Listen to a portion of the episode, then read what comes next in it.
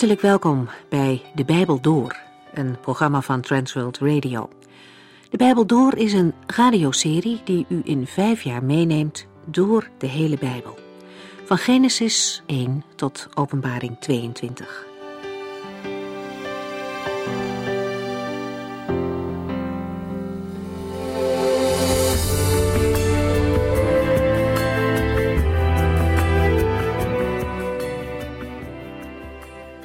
Ook vandaag gaan we verder in Jona hoofdstuk 3.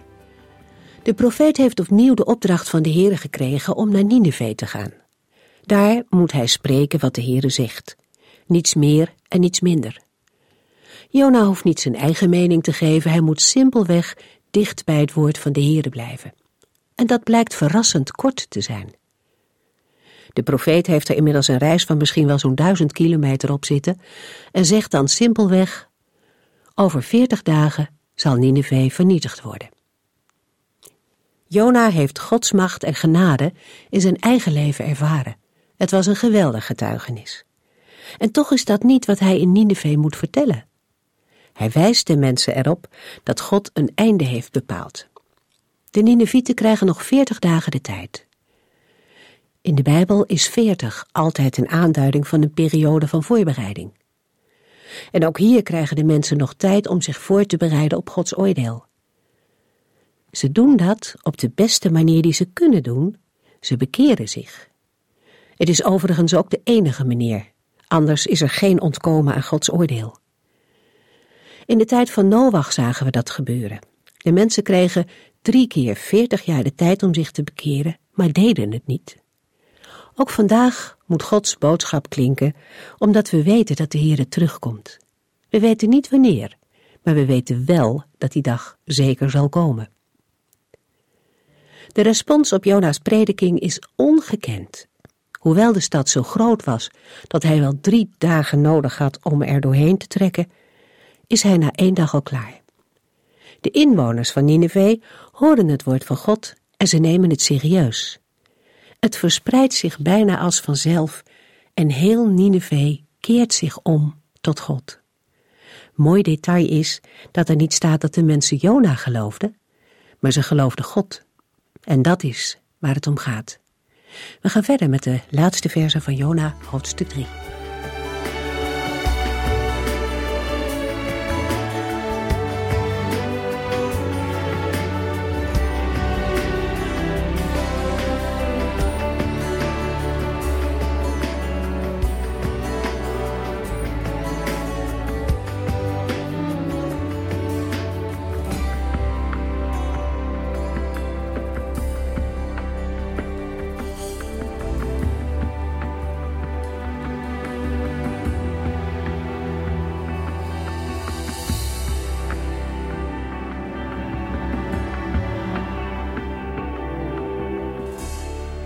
In de vorige uitzending kwamen we al even op het punt of de bekering van Nineveh wel een echte bekering was.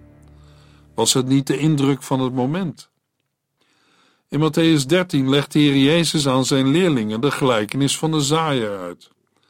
Jezus zegt in Matthäus 13, vers 18 tot en met 23: Met het voorbeeld van de boer die ging zaaien, bedoel ik dit. Er zijn mensen die wel over het koninkrijk horen vertellen, maar er niets van begrijpen. Wat in hun hart is gezaaid, wordt er meteen door de duivel weer uitgeroofd. Dit soort mensen lijkt op de harde grond van de weg. Er zijn ook mensen die over het koninkrijk horen vertellen en er direct enthousiast over zijn. Maar ze zijn oppervlakkig. Als zij moeilijkheden krijgen of om hun overtuiging worden vervolgd, moeten zij er ineens niets meer van hebben want het zaad had nauwelijks wortel geschoten. Dit soort mensen lijkt op de steenachtige grond. Dan zijn er mensen die het goede nieuws horen, maar het laten verstikken door de zorgen van het leven en het verlangen naar geld. Eigenlijk doen ze niets met het goede nieuws dat ze hebben gehoord. Dit soort mensen lijkt op de grond die vol distel staat. Ten slotte zijn er mensen die het goede nieuws horen en begrijpen, bij hen draagt het zaad vrucht, soms honderdmaal, soms zestigmaal en soms dertigmaal zoveel. Dit soort mensen lijkt op de goede grond, waar het zaad mooi kon opkomen en vrucht dragen. Wij mensen kunnen niet direct beoordelen of het zaad van de boodschap van God in goede aarde is gevallen. Dat kan de Heere wel. Hij ziet het hart aan en weet wat er in het diepste van een mens omgaat. Als we in Jona 3 vers 5 lezen en de mannen van Nineveh geloofden God, dan hebben wij geen argumenten om aan te nemen dat hun geloof niet echt zou zijn. In elk geval vertoont de bevolking van de grote stad Nineveh een scherp contrast met het volk Israël, dat zich op de prediking van de profeten niet bekeerde, maar ongelovig bleef. Bovendien, het werkwoord dat hier gebruikt wordt voor geloven, is hetzelfde als in Genesis 15, vers 6, waar wij van Abraham, de vader der gelovigen, lezen. Abraham geloofde het woord van de Heere, en dat was de reden dat God hem als een rechtvaardig mens beschouwde. Het is de eerste tekst in de Bijbel waarin iets doorklinkt van de rechtvaardiging van een zondig mens door het geloof. Dat geloof treffen wij ook in Nineveh aan. Het geloof dat de Heere betrouwbaar is, dat er diep van overtuigd is dat God geen grapjes maakt, geen fabeltjes vertelt, niet met loze dreigementen komt. Dat geloof is er zeker van dat de Heere meent wat hij zegt en het ook zal doen. Er is geen twijfel mogelijk. Nog veertig dagen, dan is het zover. Dan zal een onzichtbare hand de stad vernietigen. Mogelijk vraagt u, hoe weet het geloof dat zo zeker? Omdat de woorden van Jona niet van Jona zelf zijn, maar van de Heere. Van de Heere God lezen we in nummer 23 vers 19: God is geen man dat hij zou liegen. Hij verandert niet van gedachten zoals mensen doen. Heeft hij ooit iets beloofd zonder zijn belofte na te komen? Maar dat echte geloof wordt wel zichtbaar. Het wordt zichtbaar in de rouwkleding die de gewone mensen en hooggeplaatsten aantrekken, in het in de as zitten en in het vasten dat zij doen. Nineveh zit in zak en as na de boodschap van Jona. Ze houden zich niet bezig met de vraag wat zij zullen eten en wat zij zullen drinken. Dat zijn immers, volgens de Heer Jezus in Matthäus 6, vers 32, vragen waarmee de ongelovigen hun leven vullen. Nee, de inwoners van Nineveh zoeken God en zijn genade. Want bij een waar geloof hoort ook een daadwerkelijke bekering. Geloof en bekering zijn twee dingen die samengaan. In Marcus 1, vers 15 zegt de heiland: Eindelijk is het zover. Het koninkrijk van God is vlakbij. Keer u af van de zonde en geloof het goede nieuws. De Heer Jezus roept op om vruchten voor te brengen van geloof en bekering. En zijn apostelen blijken door het werk van de Heilige Geest goede leerlingen van hun meester te zijn als zij de boodschap verkondigen van bekering tot God en geloof in Jezus Christus. De bewoners van Nineveh bekeren zich van hun boze wegen. Hun leven verandert. Zij breken met verkeerde gewoonten en persoonlijke zonden. Maar is dat bij iedereen een blijvende verandering geweest? Waarschijnlijk niet, omdat Nineveh nu wel gespaard wordt maar we bij latere profeten lezen over de verwoesting van Nineveh. Als geloof en bekering geen werk van God zijn, zijn ze niet blijvend. Er is ook voor ons alle reden voor een ootmoedig gebed tot de Heere. Heere, houd u mij vast. In de volgende generaties zijn inwoners van Nineveh teruggevallen in heidendom en hoogmoed want na enkele decennia ziet Nineveh eruit alsof Jona er nooit met de boodschap van God is geweest en alsof de inwoners zich nooit tot de Here hebben bekeerd. Er is dan niets meer van Nineveh over dan een wildernis in een dorre woestijn. Gods genade en barmhartigheid is zeer groot, maar het ontslaat mensen niet van hun eigen verantwoordelijkheid om in de Here te geloven en naar zijn instellingen te leven. Ook in ons land zijn steden en dorpen waar de boodschap van het evangelie van Jezus Christus op een indrukwekkende manier heeft geklonken, soms jarenlang. En wat is er generaties later nog van over? Vaak niet meer dan de graven van de boodschappers. Maar waar is de vrucht van hun boodschap gebleven? Nee, dat ligt niet aan de boodschap of de God van de boodschap, maar aan het geloof van de ontvangers en het voorleven aan hun nakomelingen. Niet voor niets heeft de Heere door Mozes aan zijn eigen volk Israël de opdracht gegeven, in Deuteronomium 6, vers 6 tot en met 9. En u moet de geboden die ik u vandaag geef, voortdurend in gedachten houden. U moet ze uw kinderen inprenten en erover praten als u thuis bent of buiten loopt. Ja, ook tijdens het opstaan en naar bed gaan. Bind ze aan uw hand, draag ze op uw voorhoofd en schrijf ze op de deurposten van uw huis en op de poorten van uw steden. Jona 3, vers 9 en 10. Wie weet zal God toch nog besluiten ons te laten leven en zal hij ons in zijn ontzettende toorn niet vernietigen. Toen God zag dat zij een eind hadden gemaakt aan hun misdadige gedrag, veranderde hij van gedachten en voerde de straf die hij had aangekondigd niet uit.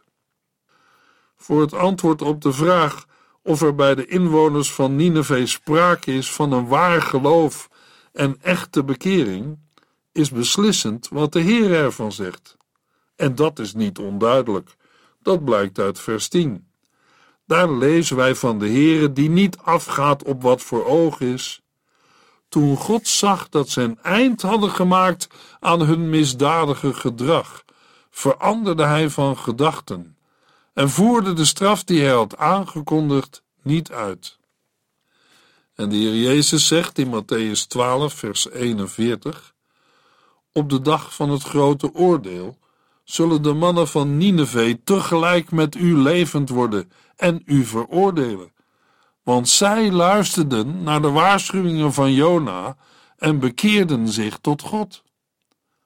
In Matthäus wordt voor het woord bekeren een woord gebruikt dat spreekt van een innerlijke verandering, een andere manier van denken. Zo barmhartig is de Heere. Hij gebruikt die ene korte boodschap van de profeet Jona om geloof te bewerken in de harten van de inwoners van Nineveh. In wezen zag de Heere in hun harten de vrucht van zijn eigen werk. Daarin ligt een geweldige bemoediging voor vandaag. Want de Heer in de tijd van Jona is ook vandaag nog steeds dezelfde. Wij mogen zelfs meer van hem weten en zien dan Jona. De Heer Jezus Christus is naar de aarde gekomen, is voor onze zonde aan het kruis van Golgotha gestorven. Hij is naar de hemel teruggegaan en zit aan de rechterhand van God de Vader. De Heilige Geest is uitgestort op de Pinksterdag. En al de volgelingen van Christus zijn in de wereld om zijn evangelie te verkondigen. En als de waarheid over de Heer Jezus tot in de verste uithoeken van de wereld is verkondigd, zal hij terugkomen en mogen zijn volgelingen voor altijd bij hem zijn. Door de verkondiging van Gods woord opent de Heilige Geest harten van mensen, bewerkt hij geloof en vernielt hij levens. Maar geloven wij de Heer op zijn woord? De inwoners van Nineveh wel. Laten we verder luisteren naar de verbazingwekkende boodschap van Jona 3. We hebben nu wel gehoord dat de mensen in Nineveh luidkeels roepen tot de Heere, maar heeft dat eigenlijk wel zin? Zij vragen of de Heer het oordeel over hun stad niet wil voltrekken. Maar recht op verhoring hebben zij niet. We lazen in vers 8 de oproep: laat iedereen zijn verkeerde wegen verlaten en alle onrecht afzweren. En een belofte om op de pleiten hebben ze ook niet. Jona heeft het duidelijk genoeg gezegd. Over veertig dagen zal Nineveh worden vernietigd. Ze kunnen erop wachten. Kunnen ze wel op verhoring rekenen? Dat weten de inwoners van Nineveh niet. Zij kunnen alleen maar als veroordeelden om gratie vragen, om een onverdiende gunst. Maar genade is nooit vanzelfsprekend. Genade is een wonder. De inwoners van Nineveh hopen op dat wonder. Dat horen we in de woorden waarmee vers 9 begint. Wie weet, zal God toch nog besluiten ons te laten leven en zal Hij ons in zijn ontzettende toorn niet vernietigen. Eigenlijk zijn deze woorden heel merkwaardig in de mond van mensen die leven in het twee-stromenland rond de Eufraat en de Tigris. Uit andere Bijbelboeken en ook uit buitenbijbelse bronnen weten wij dat de Assyriërs sterk leefden bij de onveranderlijke loop van de sterren, waarin het hele leven naar hun overtuiging vast besloten lag. Vanuit hun eigen godsdienstige overtuiging zouden zij heel anders hebben gereageerd. Dan zouden ze zeggen: Als de goden dit van plan zijn, is er toch niets meer aan te doen. De woorden wie weet zijn geen bewijs van een heidens denken dat niet weet van de onveranderlijkheid van de Heere God. Het is een nieuw bewijs van bekering, bekering van de dode afgoden tot de levende God. Maar dit te zeggen roept direct de vraag op: hoe hebben de inwoners van Nineveh ontdekt dat de Heere anders is dan de goden die zij dienden?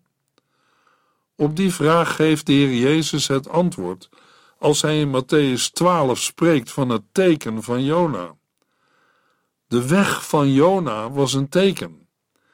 Het zette de boodschap van Jona in een bijzonder licht. Dat betekent dat de mensen in Nineveh de geschiedenis van Jona moeten hebben gekend. Dat is niet zo vreemd. De inwoners van Nineveh hebben Jona natuurlijk gevraagd hoe hij aan zijn boodschap is gekomen. En Jona heeft verteld dat het Gods woord was dat hij moest spreken. Hij zal ook verteld hebben dat hij in eerste instantie niet naar Nineveh wilde en dat de Heere zijn God ervoor gezorgd heeft dat hij nu toch door de straten van Nineveh loopt om Gods boodschap te verkondigen. Wij hoeven niet te fantaseren om te bedenken dat in het antwoord dat Jona geeft, hij ook heeft verteld van de grote vis.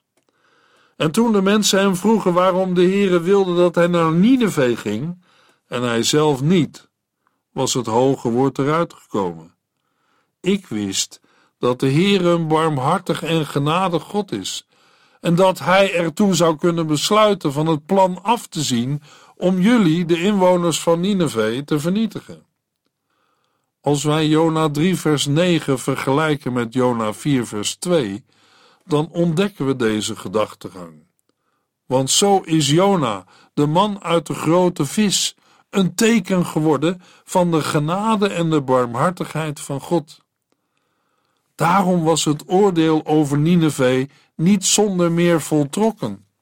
Juist daarom liep de profeet Jona door de straten van de grote stad Nineveh, vanwege de barmhartigheid en de genade van de Heere. Het is Gods genade en barmhartigheid die tot bekering leidt. Daarom wachten zij niet gelaten af tot het oordeel plaatsvindt, maar roepen zij de Heer aan.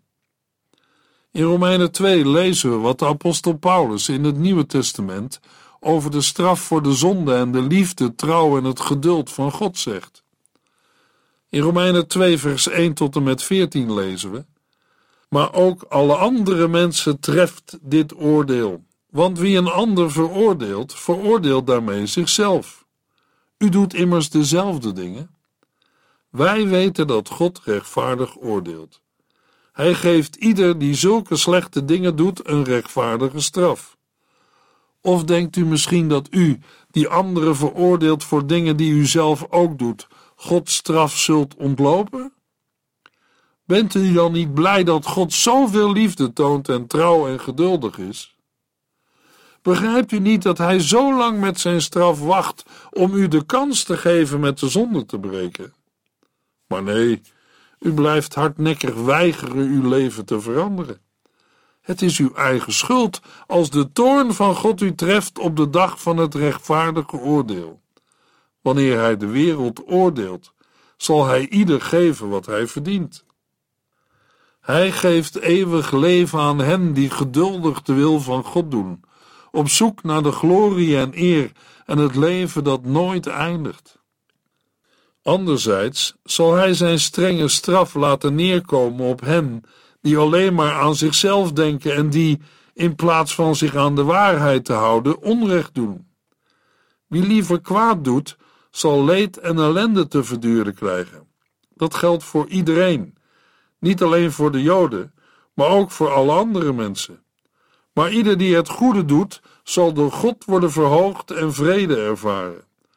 Ook dat geldt niet alleen voor de Joden, maar eveneens voor alle andere mensen. Want God maakt geen onderscheid. De mensen die de wet van God niet kennen, gaan verloren zonder dat er naar de wet verwezen wordt. En de mensen die de wet van God wel kennen, worden door de wet veroordeeld. Om voor God vrij uit te gaan, moet u doen wat Hij wil, of u zijn wet nu kent of niet. Hoewel er veel volken zijn die de geschreven wet van God niet hebben, doen die van nature toch wat God wil. Daaruit blijkt dat zij weten wat goed en kwaad is. Het teken van Jona gaf hoop op Gods barmhartigheid. Daarom stuurt de koning en zijn edelen een boodschap door Nineveh. Mogelijk kwam de Heere terug op zijn besluit. We lazen in Jona 3 vers 9, wie weet zal God toch nog besluiten ons te laten leven en zal hij ons in zijn ontzettende toorn niet vernietigen. Daar hoort de oproep in Jona 3 vers 8 natuurlijk wel bij. Iedereen moet rouwkleding dragen en God aanroepen. Laat iedereen zijn verkeerde wegen verlaten en alle onrecht afzweren. De Heere zal niet van gedachten veranderen als wij mensen doorleven op verkeerde wegen en onrecht blijven doen. Apostel Petrus zegt in Handelingen 3 vers 19 tegen zijn toehoorders: Kom dan tot berouw en bekering. Dan zal de Heere, die genadig en barmhartig is, u zijn vergeving en verzoening schenken. Daarmee mogen de lijnen worden doorgetrokken naar het Nieuwe Testament, naar de Heer Jezus Christus, die van zichzelf heeft gezegd: Maar hier staat iemand die meer is dan Jona. De Heer Jezus is drie dagen en drie nachten in het hart van de aarde geweest, opdat een ieder die in hem gelooft niet zou sterven, maar leven. Dat is de weg voor wie buigt onder de oproep: Kom dan tot berouw en bekering. Als een mens daar niet schouderophalend aan voorbij gaat, of ermee spot, of in valse rust denkt dat hij of zij niet bang hoeft te zijn en rustig kan gaan slapen, Immers, je geeft toch iedereen het zijne en probeert met de meeste mensen de vrede te bewaren? Dan is het mogelijk dat de Heer afziet van het plan zijn aangezegde oordeel uit te voeren. Want zou Hij, die zelfs zijn eigen zoon niet heeft gespaard, ons met hem niet alle dingen schenken? Christus Jezus is immers voor ons gestorven. Wat nog belangrijker is, hij is uit de dood teruggekomen en zit aan de rechterhand van God, waar hij voor ons opkomt. Hoe diep een mens ook is gevallen, en in wat voor ellende hij of zij ook is terechtgekomen, wij mogen roepen tot God. Wie weet, ziet de Heere af van het plan u, jou en mij te vernietigen. Bij de Heere zijn uitkomsten. Zo bidt een mens die geen rechten meer heeft en om genade smeekt en daarbij in beroep gaat bij de Heere zelf. Zo is de Heere, in zijn Zoon Jezus Christus. Hij is het teken van Gods grondeloze barmhartigheid en genade. Een roepen tot God gaat gepaard met waarachtige bekering.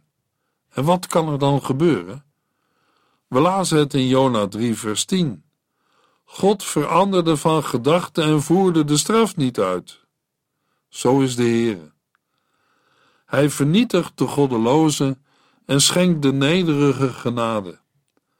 Dit veranderen van gedachten bevestigt hoe God is. Hij is barmhartig en genadig. Omdat de Heere God is, voerde hij de straf niet uit. Dat is het machtige evangelie van Gods genade en barmhartigheid, die het wint van een welverdiend oordeel. Zolang een mens zich verzet tegen de oordeelsprediking waarmee de Heere tot ons mensen komt, en waardoor God ons op onze plaats wil brengen, namelijk een ontdekte en nederige zondaar, geldt voor verloren mensen dat het vreselijk zal zijn te vallen in de handen van de levende God. Maar als de Heere door de boodschap van zijn woord en het licht van de Heilige Geest onze ogen en ons hart opent en wij ontdekken wie wij voor de Heere zijn, dan gelden ook voor ons de woorden die we in Jona 3 vers 10 lezen. God veranderde van gedachten en voerde de straf niet uit. De Heere behandelt ons niet naar wat wij door onze zonde verdienden. Juist daartoe roept de Heere zijn boodschappers om zijn woord door te geven en te verkondigen. Door zijn woord roept God mensen tot bekering en geloof. Daartoe opent hij harten van mensen door zijn Heilige Geest en werkt hij geloof in hun harten. In dat alles schittert de genade van God, die niet wil dat mensen verloren gaan, maar eeuwig zullen leven. In Nineveh hebben ze moed gegrepen door het teken van Jona en hebben de mensen in hun nood tot God geroepen, veertig dagen lang. En toen de veertigste dag voorbij was, zijn ze opgestaan en hebben elkaar aangekeken en in aanbidding beleden. De Heer heeft afgezien van het plan ons te vernietigen. Hij deed het niet. Met hart en ziel wil ik de Heere prijzen. In de volgende uitzending lezen we Jona 4, vers 1 tot en met 11.